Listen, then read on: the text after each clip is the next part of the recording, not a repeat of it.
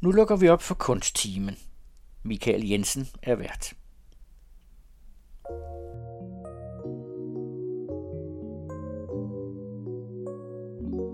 How much do I love you?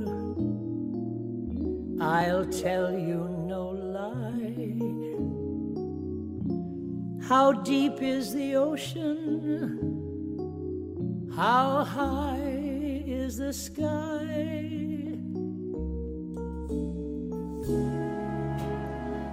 How many times a day do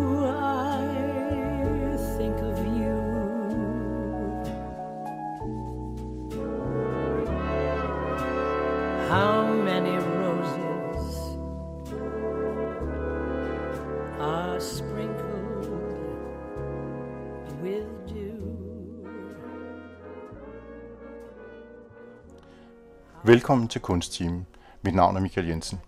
I dag skal Kunsttimen handle om medfølelse med hjertet. Noget kun de færreste af os aner, hvordan vi skal vise i handling, når vi føler med et andet menneske, der virkelig har mistet en, de elsker. Et barn for eksempel.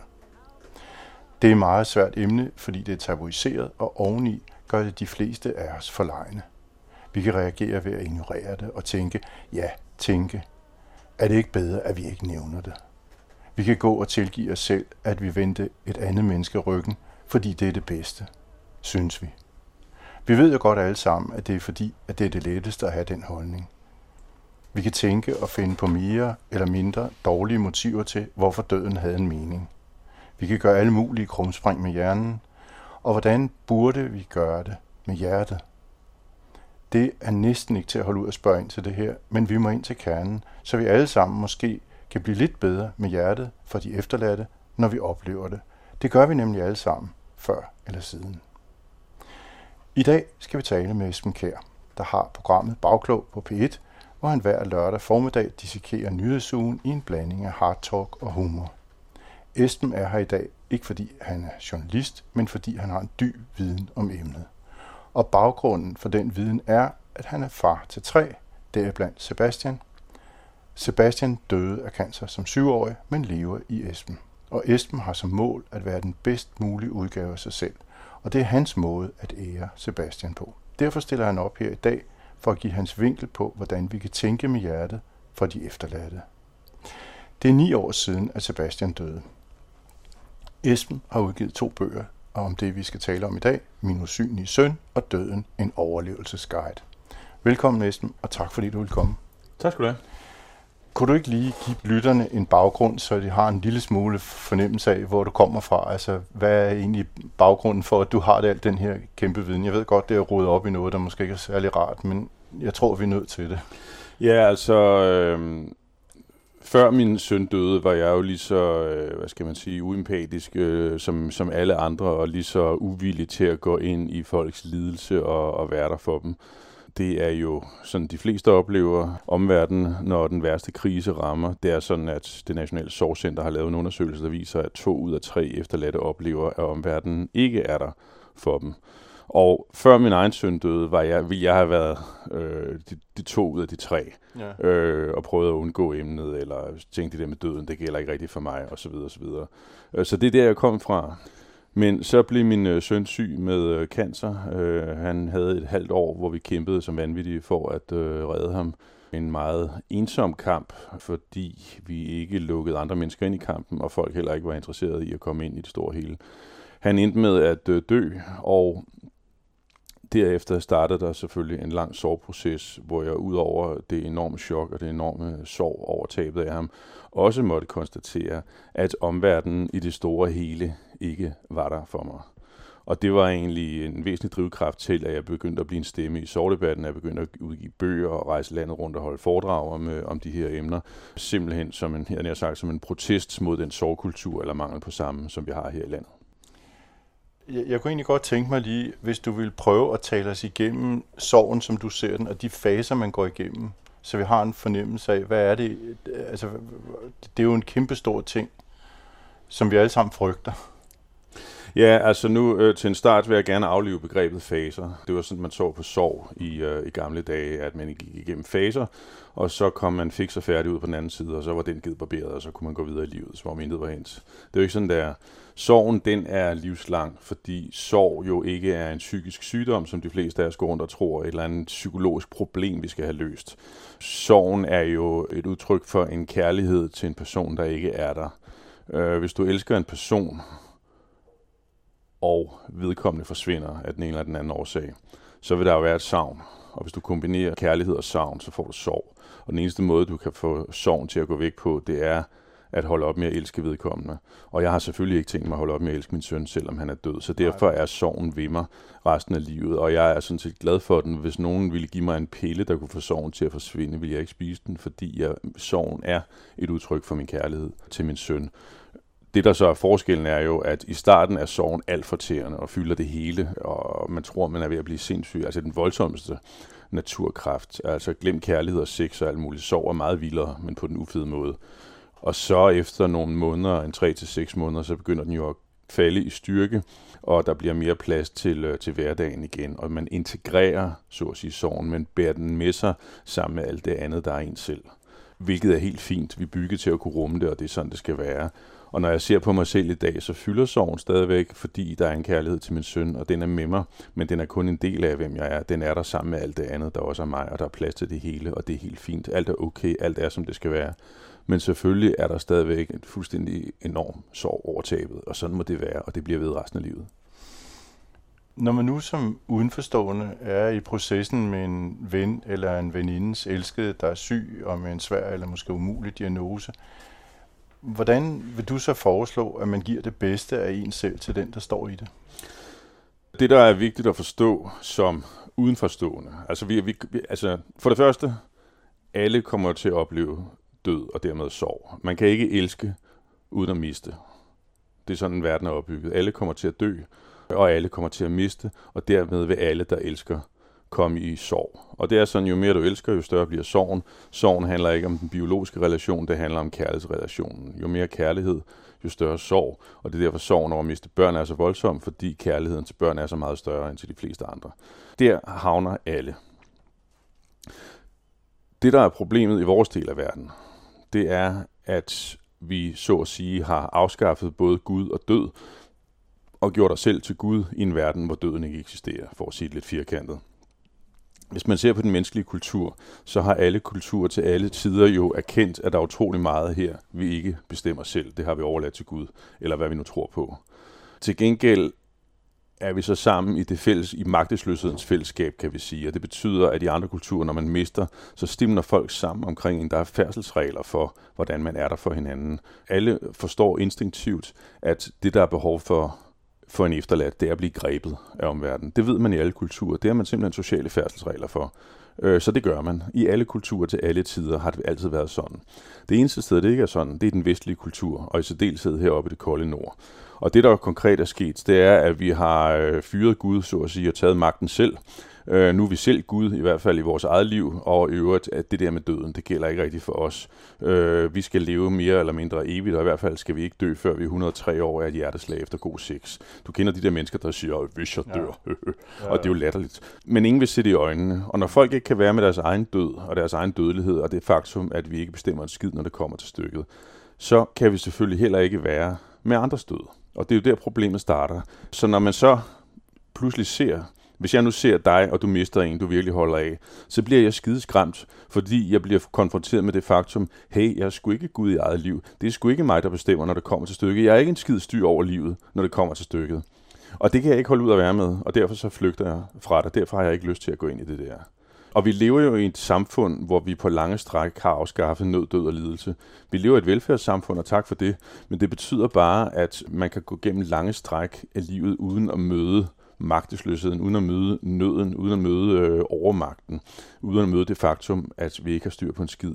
Øh, derfor bliver vi lullet ind i en idé om, at vi faktisk styrer meget mere, end vi gør. Og når vi så bliver konfronteret med, at det gør vi ikke, så bliver vi slagene, og så trækker vi os, og så kan vi ikke magte, og så ved vi ikke, hvordan vi skal håndtere det. Vi tager flugten af to årsager. Dels kan vi ikke holde tanken ud om, at vi styrer sgu ikke alligevel, og dels Fordi vi har afskaffet døden, har vi også afskaffet alle de sociale færdselsregler. Så der er ingen, hvad skal man sige, der er ingen drejebog for, hvordan jeg skal være som pårørende over for dig, som har mistet.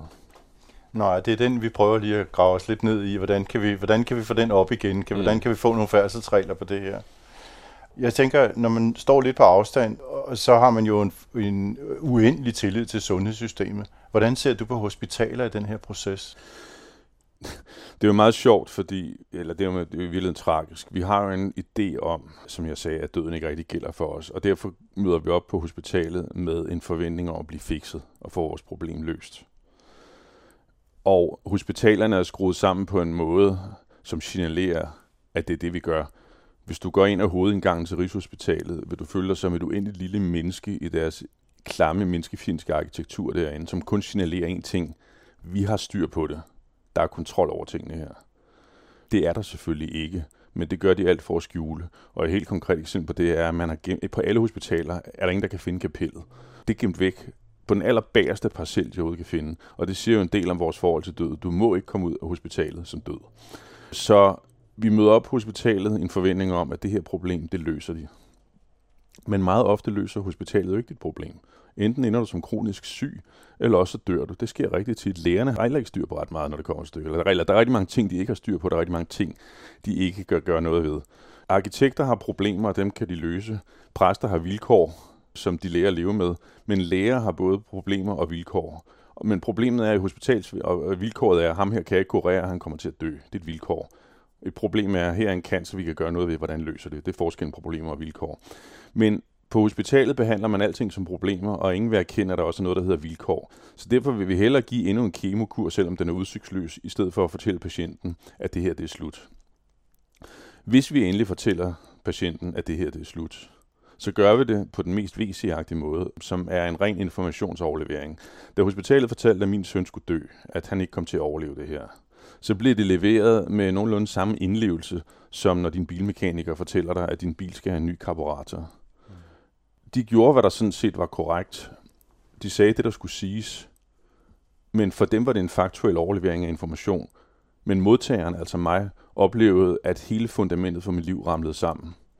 Og hospitalerne er elendige til at håndtere det faktum, at den information, de giver patienten, dybest set er et eksistentielt sammenbrud for patienten. Det kan de slet, slet ikke håndtere. Men en enkelt undtagelse. Hospitalspræsterne er faktisk rigtig gode til det, og det er lige præcis det, de kan, og det er også derfor, der er vældig, stor efterspørgsel efter dem. Alle andre på hospitalet er elendige til det her. Men det er klart, de er et produkt af en verden, hvor man ikke kan dø, hvor det ikke er meningen, man skal dø. Ja. Det er jo også Døden er, det, en, døden er en faliderklæring, døden er en fejltagelse, det er ikke livets naturlige afslutning på hospitalerne eller i samfundet i øvrigt. Det er en faliderklæring, det er en fejl. Døden er en fejl. Og hvis man går ind i verden med den attitude, som er det, vi gør her i Vesten, så er det klart, at det fucker hele forholdet til alt, hvad der hedder død og sorg op.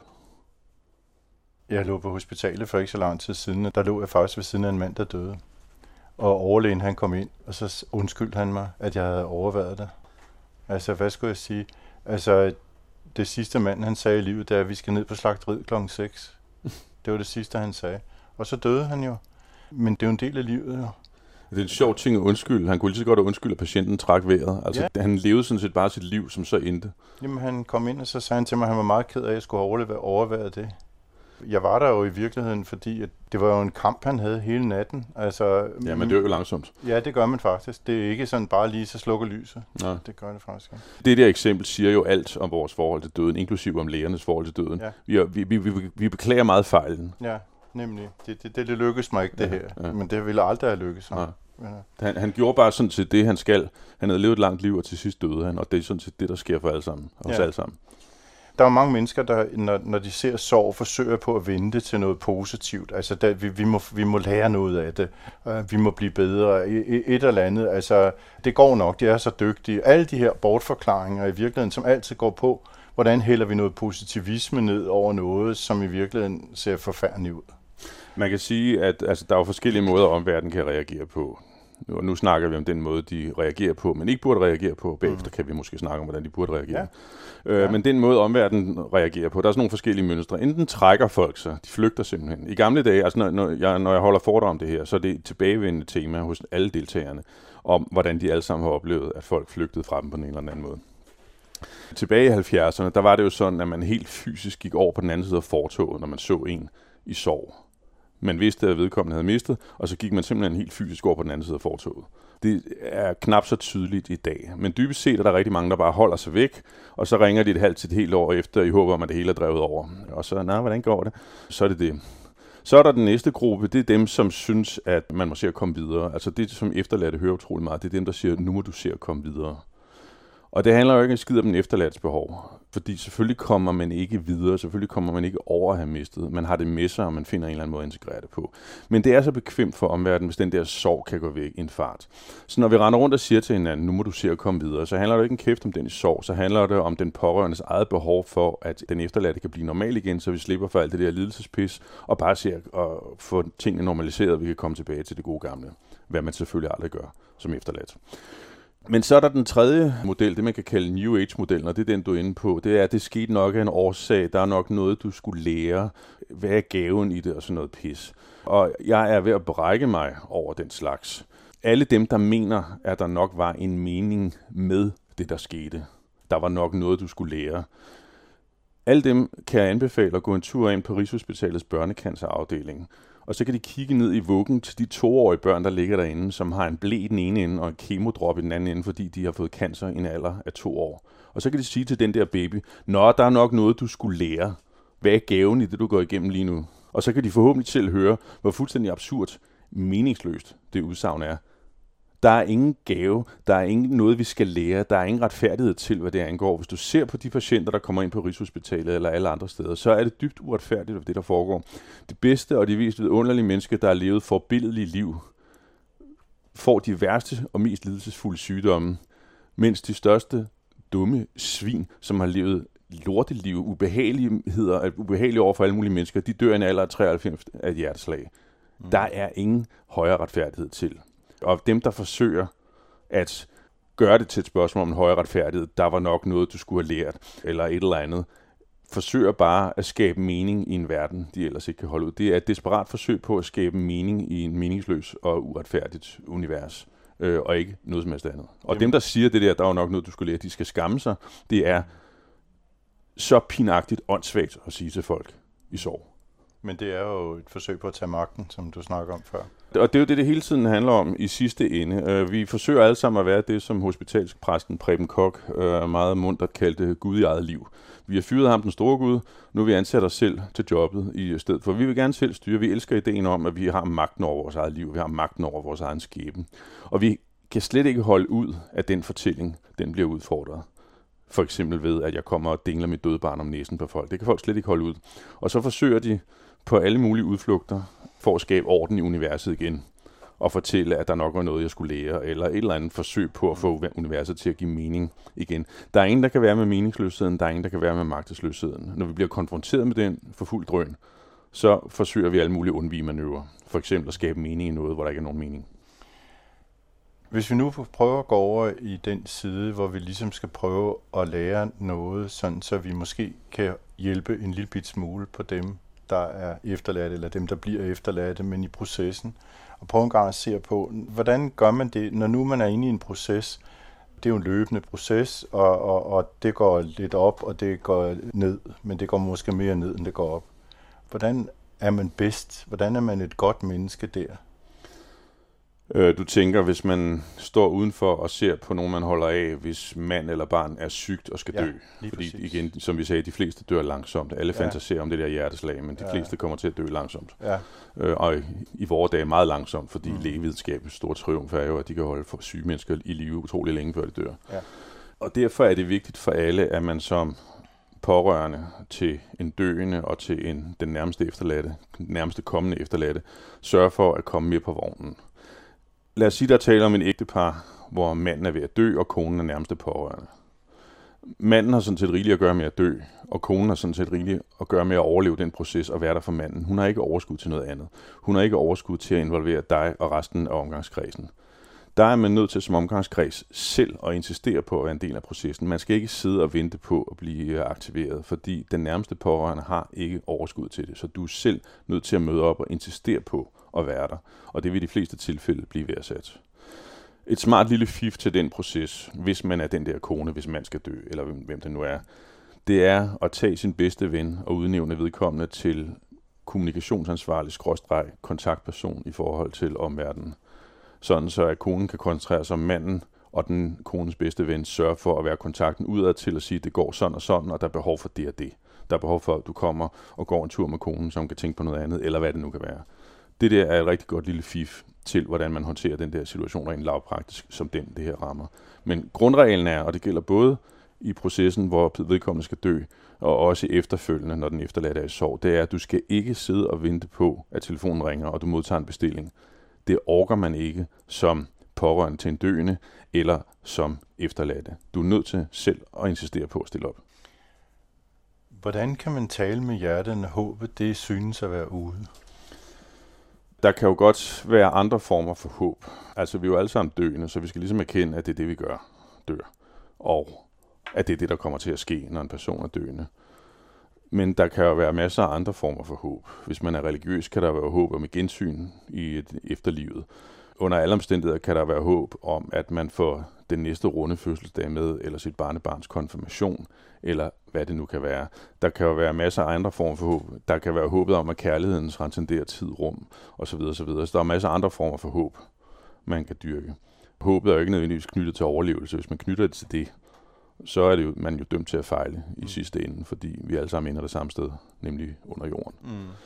Man må ikke lige sige øh, som pårørende, at det sted, man starter, det allerførste, man skal gøre, når man hører, at ens bedste vens mand er døende eller alvorligt syg, det er, at man er nødt til at starte med at kigge indad og sige, hvordan har jeg det med det? Hvordan reagerer jeg på det her? Føler jeg trang til at flygte? Aktiverer det min egen dødsangst? Kan jeg overhovedet være med det her? Den der del er man nødt til at få styr på. Og finde ud af, hvordan har jeg det med det, der sker? Fordi hvis du ikke har fuldstændig styr på, hvad det faktum, at din bedste vens mand skal dø, hvis du ikke kan være med det, hvis det aktiverer alt muligt i dig, som du ikke har styr på, så kommer du til at reagere irrationelt. Så stikker du af, eller siger, nu må du se at komme videre, eller alt muligt andet vrøvl. Den eneste måde, man kan være der på ordentligt, det er ved at være i accept, og ved at kunne være med det faktum, at vedkommende skal dø, og dermed med det faktum, at du selv skal dø engang. Grundlæggende er det, jeg forsøger at sige, at du skal kunne være med din egen dødelighed. Du skal kunne være med det faktum, at du selv skal dø, før du kan være der med andres dødelighed, og det faktum, at andre skal dø. Så du bliver nødt til at finde en eller anden form for, for fred med dig selv, inden du går ind i det der. Og det er jo en fin anledning til at tage den diskussion med sig selv, fordi vi ender sgu alle sammen der. På et eller andet tidspunkt bliver du konfronteret med det der på den ene eller den anden måde. Så du kan lige så godt tage det op front. Dit liv bliver meget nemmere, hvis du accepterer, at du skal dø. Og det har jo også den bieffekt, at du bliver mindet om, at du ikke skal spille livet. Folk, der er i kontakt med deres egen dødelighed og ved, at det slutter på et tidspunkt, de bruger livet til noget fornuftigt. Dem, som uh, tror, de skal leve evigt, de ser vild med dans og hammerslag og sådan noget lort i tv. Ikke? Jeg kom til at tænke på, når man så står til begravelsen, hvad gør man så? Nu er vi over min fantasi. Ja, der står alle der jo lige pludselig. Det er jo det ene tidspunkt, hvor alle møder op. Som, hvor det de ligesom, faktum. ja, altså det kunne jeg jo se i mit eget øh, Mm. tilfælde. Altså, der var 300 mennesker til min søns begravelse. Vi hørte stort set ikke fra nogen af dem sidenhen. Og det, det, er, jo en, det er jo en interessant ting. Ikke? Altså, der er ingen her ni år efter. Der er ingen, til trods for, at jeg har været så offentlig med alle de her ting, og revset folk for ikke at være der for de efterladte, og, og udtale mig om det her til alle medier, og bøger, foredrag, alt muligt. Er der ingen i min omgangskreds, inklusive min nærmeste familie, der nogensinde taler om min søn. Mm. Min kone og mine børn gør. And that's it. Der er uden undtagelse ingen, og jeg mener det helt bogstaveligt, der er ingen, der nogensinde nævner ham. Øh, jeg synes, folk skulle tænke lidt over, hvordan de ville have det, hvis ingen talte om deres børn. Lad os, lad os nu sige, at du har et levende barn. Du har en øh, seksårig datter, der lige har startet i skolen, og det er du enormt glad for. Så du møder glad op og begynder at tale om din seksårige datter, der har startet skolen, og alle ignorerer det. Alle begynder at tale om noget andet, og der er ikke nogen, der nogensinde spørger til din datter, eller interesserer sig den mindste smule for hende. Det vil, hvis, hvis det var det, du oplevede, ville du nok tænke, at det var dog nogle ualmindeligt usympatiske, onde Det mennesker. er iskoldt. Ja. Men det der er virkeligheden Mm. for langt de fleste efterladte. Der er ingen, der taler om ens døde nogensinde. Til trods for, at for de efterladte er de døde jo i høj grad levende, kan man sige, forstået på den måde, at vi har dem med os på alle mulige måder, på hjertet og i tusind andre måder. For, for, de, for de efterladte er de døde, så at sige, ret levende. Øh, jeg betragter min søn i dag som en slags muse, som bor i mit hjerte som en slags energi, en levende energi, jeg har med mig. Og alle efterladte, som virkelig har elsket, har variationer over det der tema, som handler om, at de døde i høj grad er med os på alle mulige måder. Og sådan har det jo været i alle kulturer til alle tider. Øh, alle kulturer har ritualer for den slags og giver plads til de døde på den her måde. Men i den vestlige verden har vi afskaffet dem, og der sygeliggør vi, hvis folk forsøger at have deres døde med sig. Så tænker vi, du må ikke dyrke de døde, siger vi, eller du må snakke med en psykolog eller et eller andet. Mm. Men det er sådan set det, vi gør. Så de døde er ret levende for os efterladte. Og det skal omverdenen give plads til. Øh, for eksempel ved at spørge til de døde, eller dele et minde. Jeg kom til at tænke på din søn den anden dag, fordi jeg sådan og sådan, og det gjorde mig så glad, fordi jeg havde nogle dejlige minder om ham, eller hvad det nu kan være. Det er den nemmeste ting at gøre. Ingen, ingen mennesker gør det. Og det er decideret ondt.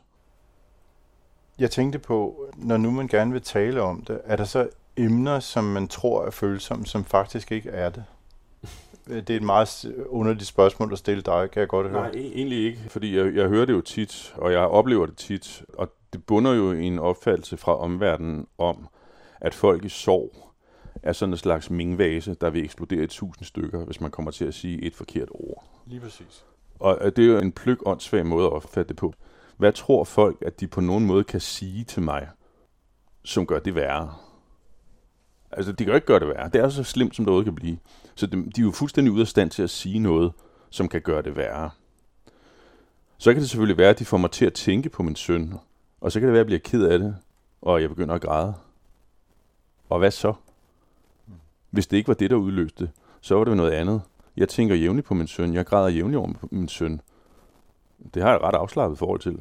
Det er okay. Altså tværtimod, sorgen skal passes, og den skal luftes, og øh, når jeg har været i kontakt med min søn og været ked af det, så har jeg det bedre. Så det er ikke, det er ikke nogen katastrofe, hvis jeg bliver ked af det. Hvis det ikke er der, så er det en anden gang. Så der er jo intet som helst farligt ved at bringe min søn op.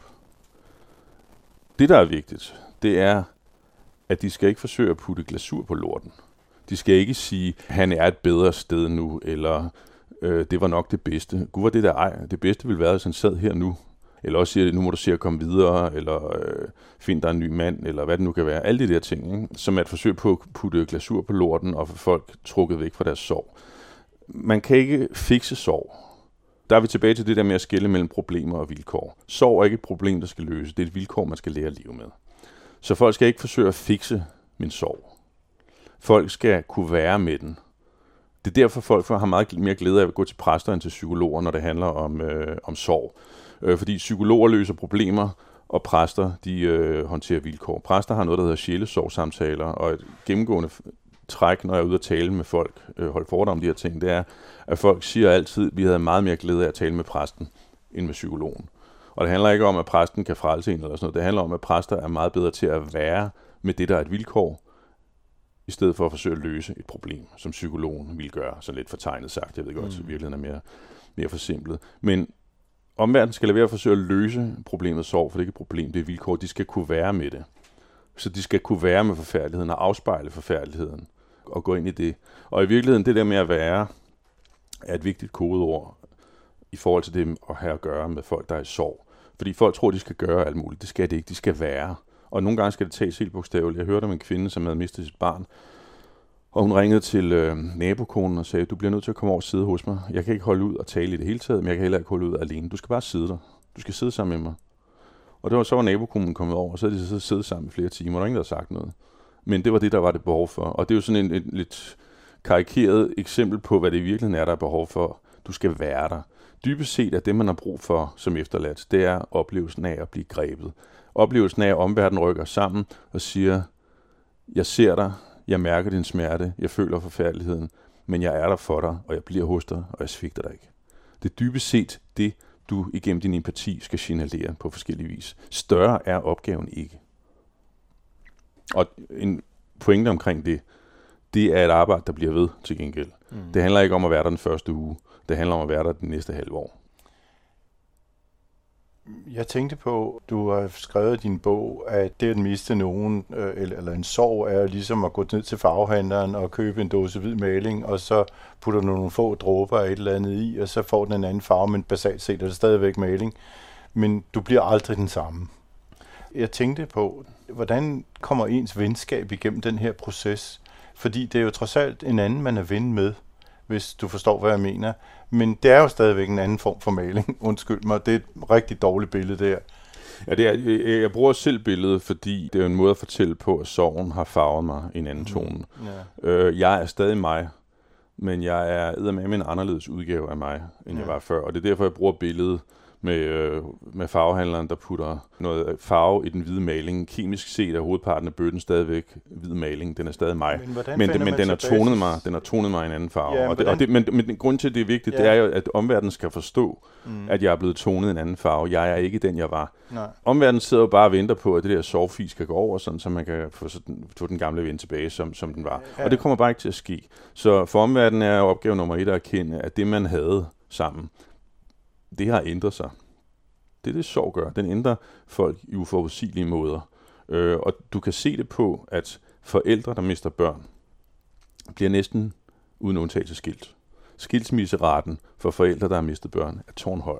Og der skulle man jo tro, at de netop ville blive sammen, fordi de er de eneste, der forstår hinanden. De har det her forfærdelige tab, og det mindste har de hinanden i, i den store sorg. Det er bare ikke sådan, det fungerer i virkeligheden. I virkelighedens verden sker der det, at sorgen går ind og splitter ind til atomer og sender ind i alle mulige nye retninger. Og derfor glider ægteskaberne fra hinanden. Og det samme gælder en del venskaber. Jeg har sagt farvel til en del venner, som ikke kunne være med det her, og som, øh, som, som, som jeg mistede interessen i. Jeg har til gengæld sagt goddag til øh, en masse nye. Så opgave nummer et for omverdenen er jo at erkende, at den person, der er mistet, kommer til at ændre sig af det her, og så være nysgerrig på, hvordan den ændring vil udspille sig over de kommende måneder og år. Og så må man jo se, om man kan følge hinanden i det. Men man kan jo godt tænke sig det at, se, at sige, jamen altså før i tiden, der kunne vi dele en flaske whisky over en nat, og jeg ved ikke hvad, kan vi det igen? Ja, det er jo et godt spørgsmål. Øh, det kan godt være, at øh, man synes, det er spild af tid at bruge hele næste dag på at komme sig over den der flaske whisky efter en aften, man alligevel ikke kan huske noget af. Mm. Det kan godt være, at man som følge af sorgen og det faktum, man har opdaget, at man rent faktisk kan dø, og at man faktisk har travlt med at leve livet, at man dermed, inden man selv skal dø, øh, og det, det er jo det, der sker for en del folk i sorg, det er, at de finder ud af, at vi må hellere udnytte den tid, der er tilbage. Og så kan det jo godt være, at man synes, det er spild af tid og spille en dag på at drikke så meget, at man ikke Det husker, hvad der foregik, blive. og den næste dag på at have det dårligt. Men det kan jo også være, at den del af det kan fortsætte. Jeg tror bare, man skal være indstillet på, at tingene ændrer sig, og man kan, at, at alt kan ske Mm. derfra. Man skal i hvert fald ikke sidde som pårørende og holde fast i, krampagtigt fast i en eller anden version af personen fra før dødsfaldet, som ikke længere eksisterer. Hvordan synes du, at man kan leve med sin døde? Øh, ja, som jeg sagde øh, før, så er det jo noget, vi menneskeheden i almindelighed altid har gjort, og også haft et rituelt sprog for i de fleste kulturer. De fleste har jo de døde med sig på forskellige vis i kulturen. I Mexico har de de dødes dag, som jo er en ritualisering af det faktum, at vi øh, skal have et fortsat forhold til de døde. Øh, alle kulturer til alle tider har variationer over det tema, hvordan har vi de døde med os. Det er en erkendelse, som er tæt på ikke eksisterende i den vestlige verden. Og øh, det skyldes egentlig Sigmund Freud, den store idiot, som sagde, at øh, døden var et adskillelsesprojekt. Altså sorgen var til for at sige farvel til den døde og vende ryggen til alt det der, og se at komme videre. Grunden til, at Freud sagde det, det, og det her er lidt fortegnet, det er en, det er en kort version, ikke? men Freud sagde det, fordi han mente, at kærligheden var en begrænset ressource, og derfor galt det om at bruge kærligheden på de levende og ikke de døde. I dag ved vi jo godt, at det er noget sludder. Altså, vi, vores kapacitet til at elske er ubegrænset, som i, i princippet. Men psykologien har faktisk holdt fast i den der forestilling om døden som et adskillelsesprojekt helt op til for cirka 20 år siden. Og det har den jo gjort, fordi det var en dejlig bekvem opfattelse i en verden, der alligevel havde afskaffet døden. Så var det sgu ret fedt, at vi kunne øh, bruge ting på sorgen som en slags skraldemand, der skulle bære de døde ud og få dem smidt væk, så vi alle sammen kunne komme videre. Øh, for 20 år siden ændrede sorgforskningen fuldstændig opfattelse af det der, og siger, at nu er sorgen en livslang proces, og det gælder om at integrere den. Og i kraft af, at sorgforståelsen har ændret sig, mener sorgforskerne i dag også, at vi skal have de døde med os. Og dermed er sorgforskningen sådan set bare kommet tilbage til det sted, hvor resten af menneskeheden sådan set har befundet sig hele tiden. Men også sorgforskningen siger nu, nej, du skal ikke sige farvel til de døde. Du skal have, finde en måde at have dem med dig på i hjertet eller på tusind andre måder. Øh, hvordan gør man så det i praksis? Altså, jeg fortalte jo, at, at jeg tænker på min søn som en, en, en energi, der bor inde i mit hjerte, som en slags muse. En meget levende energi, som jeg har med mig derinde, og det er en meget normal måde at have det på. Men der er jo alle mulige andre måder at gøre det på. Men det, det i praksis gælder om, det er jo at udvikle et eller andet sprog for at have de døde med sig. Og de to hovedmåder, vi i tale sætter de døde, om jeg så må sige, det ene, det er gennem de historier, vi fortæller om de døde, og det andet, det er omkring de ritualer, vi har omkring de døde. De historier, vi fortæller omkring de døde, kan jo have mange former. I min eget tilfælde har vi besluttet os til, at Sebastian han er vores lille engel. Han er stadig et fuldgyldigt medlem af familien. Han er vores lille engel, der på små mystiske måder stadigvæk er med os øh, i stort og småt. Og det har vi ritualiseret på den måde, at vi har, han har et lille alter i sin stue, og øh, helt ned til, at når børnene får plader som is, så siger vi, okay, men sådan fra Sebastian. Så vi tænker på ham, vi beder ham med os, som den her lille engel, vi stadigvæk har med i familien. Men det er sådan en mere religiøs fortolkning. For andre handler det måske om de minder, man har omkring den døde, og få et talesat, den husker mindes den døde, og øhm, tale om, hvordan hvor afdøde far lever videre i kraft af de værdier, han gav med os til familien, som stadigvæk lever i familien, og sådan nogle ting. Så det handler om de historier, vi fortæller, og det er jo ikke så underligt, at de døde lever videre i kraft af historier, fordi vi mennesker er jo historiefortællende mennesker. Det er sådan, vi har i årtusinder har båret vores kultur videre.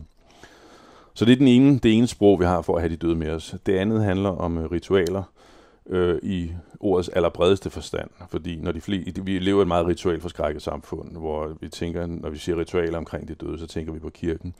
Men der sker sgu ikke rigtig noget i kirken ud over begravelser. Folkekirken forsømmer groft sin forpligtelse for at skabe en rituel ramme, som vores sorg kan udspille sig i. Men da det nu er tilfældet, så gør folk det, at de opfinder deres egne ritualer. 85 procent af de ritualer, folk har omkring de døde, er nogle, de selv har fundet på, personlige og private af, af karakter. Og det kan vidderligt være alt muligt. Da jeg skrev min øh, bog, Døden en overlevelsesguide, der spurgte jeg ud på bogens Facebook-side, hvad har I af ritualer? Og der væltede det simpelthen ind med de skønneste øh, små eksempler en skrev ind, at det pæretræ, der stod på hendes mors grav, høstede de, og så lavede de pæretærte af, af den der pæretærte. Det var sådan en måde at være sammen med moren på. Der er en anden en, der fortalte, at hun inviterede de døde til middag en gang imellem. Så holdt hun middag for dem, bare hende og de døde. Det var simpelthen så hyggeligt, sagde hun. Øh, et tredje eksempel var en familie, der havde mistet en lille datter, og de havde besluttet sig til, at hver gang de fandt et lille dun ude i naturen, så var det deres datter, en lille datter mig, der havde været der. Det er jo grænseløst, hvad der er af muligheder for at have sine små personlige, private ritualer. Jeg har det selv sådan, øh, min søn øh, Sebastian, han er rødhåret, så når jeg ser en solnedgang, har jeg besluttet mig til, at det er ham, der sender mig en hilsen, og det bliver så min anledning til at stands op og være med ham. Og det kan man godt grine af, men det er sgu ret meningsfuldt for mig. Og det er jo det, der er med ritualer, det er, at hvis de giver mening for dig, så virker det. Hvis, de, hvis du er følelsesmæssigt investeret i dem, så virker ritualet. Og det skal vi holde fast i, og så nogen skal vi have. Og så kommer omverdenen rendende og siger, uh, du må ikke dyrke det døde. Og til det kan man bare sige, jo, det må du faktisk, fordi den psykologiske forskning viser, at dem, der har ritualer omkring de døde, har et friere og mere utvunget forhold til de døde, end dem, der ikke har ritualer omkring det. Som en psykolog sagde, ved at byde spøgelserne velkomne, kan vi undgå at blive hjemsøgt af dem.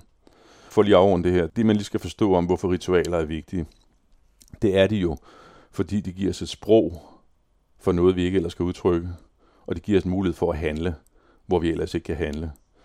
Og øh, et eksempel, jeg altid bruger til at illustrere, hvad jeg mener med det, kommer fra øh, Rigshospitalets præst, som fortæller en historie om, hvordan hun kommer ind på intensivafdelingen på Rigshospitalet. Hun er blevet tilkaldt. Øh, der står en lille familie, mor og to små børn, og deres far ligger i en respirator. Han har været i en arbejdsulykke og er blevet klædet af hjernedød. Og han kommer ikke til at vågne igen. På et tidspunkt skal der slukkes for respiratoren. Det kan familien godt forstå med deres forstand, men de kan selvfølgelig ikke forstå det med deres hjerte. Fordi han ligger jo lige der og er varm og trækker vejret. Så de kan ikke gå. Og så, jeg ved ikke præcis, hvad hun gør, men hun griber ned i sin rituelle værktøjskasse og improviserer nogle øh, ritualer med hendes baggrund som præst sammen med familien. Og da hun er færdig med det, så udbryder moren spontant. Okay, nu kan vi gå.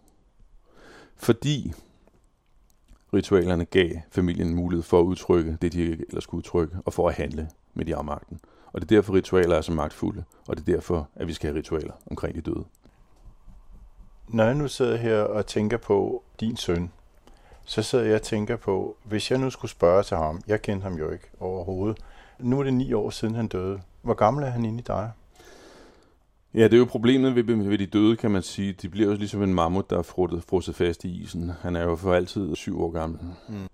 Men tænker du nogle, nogle gange på, at nu vil han så være 16? Ja, jeg bliver mindet om det jævnligt, fordi hans bedste ven er lillebror til Sebastians storebrors gode ven. Og de to, Sebastian og hans bedste ven der, var meget, meget tætte.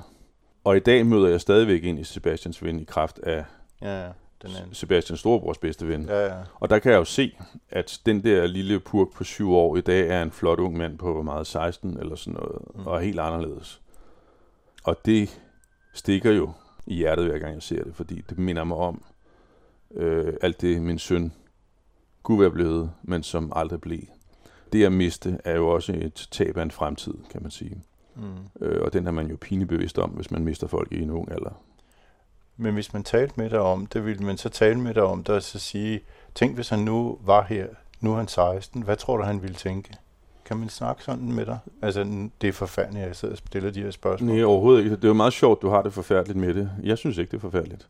Og det siger jo et eller andet om den der berøringsangst, vi har i samfundet over for at tale om de her ting, som du så tydeligvis også har. Jeg synes ikke, det er forfærdeligt. Jeg ville gerne spørge om det. Ja, men så gør det dog. Ja. Og der er vi tilbage til det der, jeg er ikke en mingvase, jeg eksploderer ikke tusind stykker, fordi du siger det. Nej. Øh, det er jo som det er.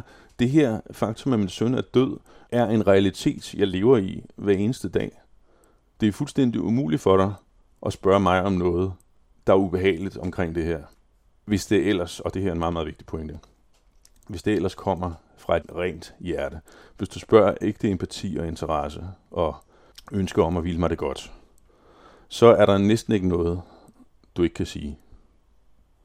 Hvis dine spørgsmål derimod handler om noget andet, hvis de kommer fra din egen dødsangst, dit eget ønske om, at min sorg, den i virkeligheden bare, at var det ikke næsten nemmere, at vi bare fik det her overstået, eller sådan nogle ting, så er den gal. Det kan man som efterladt sniffe ud omgående. Det lugter man lige med det samme, at du sådan set bare er i gang med Mm. dit eget lille projekt derovre. Ja. Og det er en dødssynd som pårørende til en efterladt. Det gør man bare ikke. Og det er derfor, jeg siger, at man er nødt til at sørge for at have rent hjerte, inden man går ind Mm. til en efterladt. Hvordan finder man et ståsted med ens andre børn i deres sorg? Nu har du jo to andre, du har to drenge. Ja, det er jo en lidt sjov ting, fordi udover over jeg er efterladt, så er jeg jo også pårørende til andre efterladte, kan man sige. Jeg har Ja. en, en, en nu foranværende kone, jeg er en af dem, der blev skilt, Mm. som følger det her. Og så har jeg to børn, som også skal dele med det her. Og altså her er vi nødt til at skille lidt mellem, hvor, hvor langt fremme vi er i sorgen. I de første måneder efter et dødsfald fylder sorgen jo alt. Og der er det sgu svært at være der for andre. Man har rigeligt i sin egen sorg. Alle har en eller anden forestilling om, at det er enormt smukt at være sorg sammen. En, mig og min kone, gud var det ej. Altså, når jeg, jeg orkede ikke hendes sorg.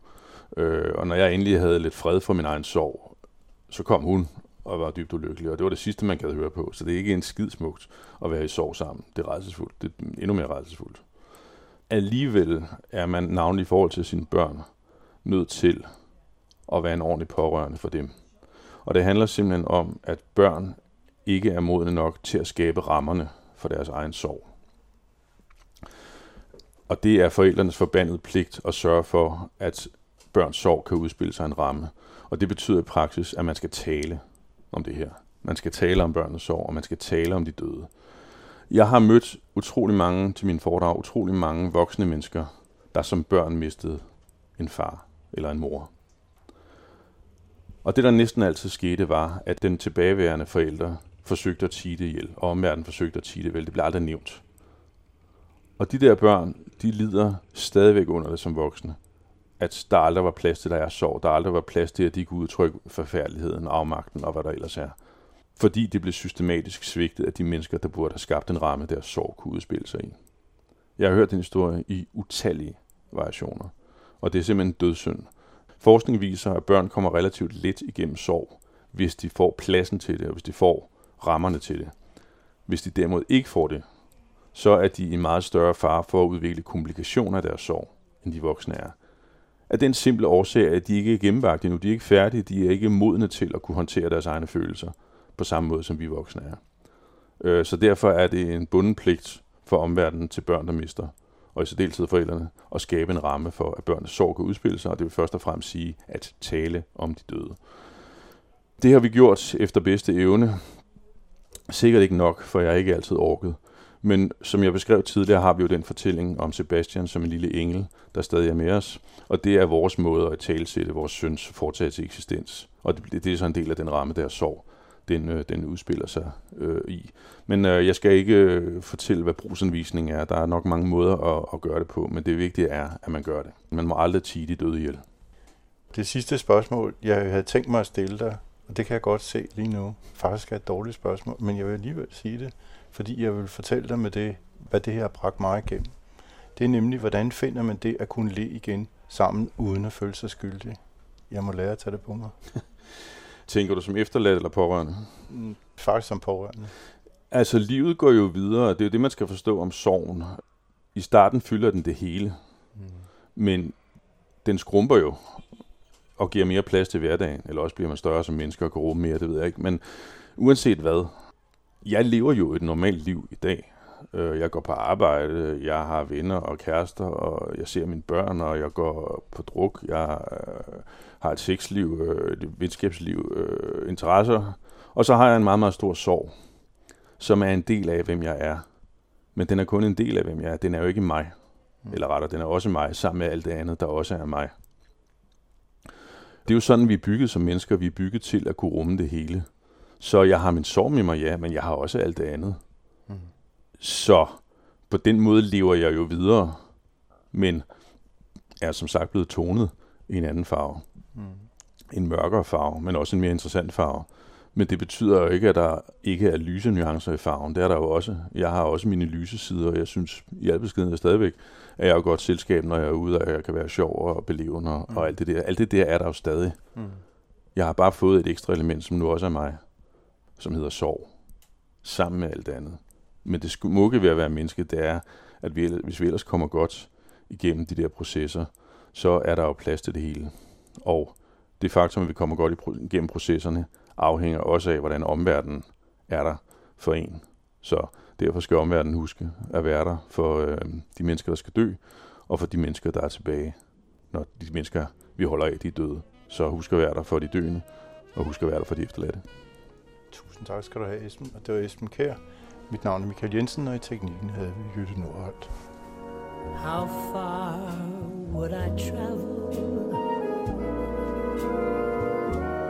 to be where you are? How far is the journey from to a star.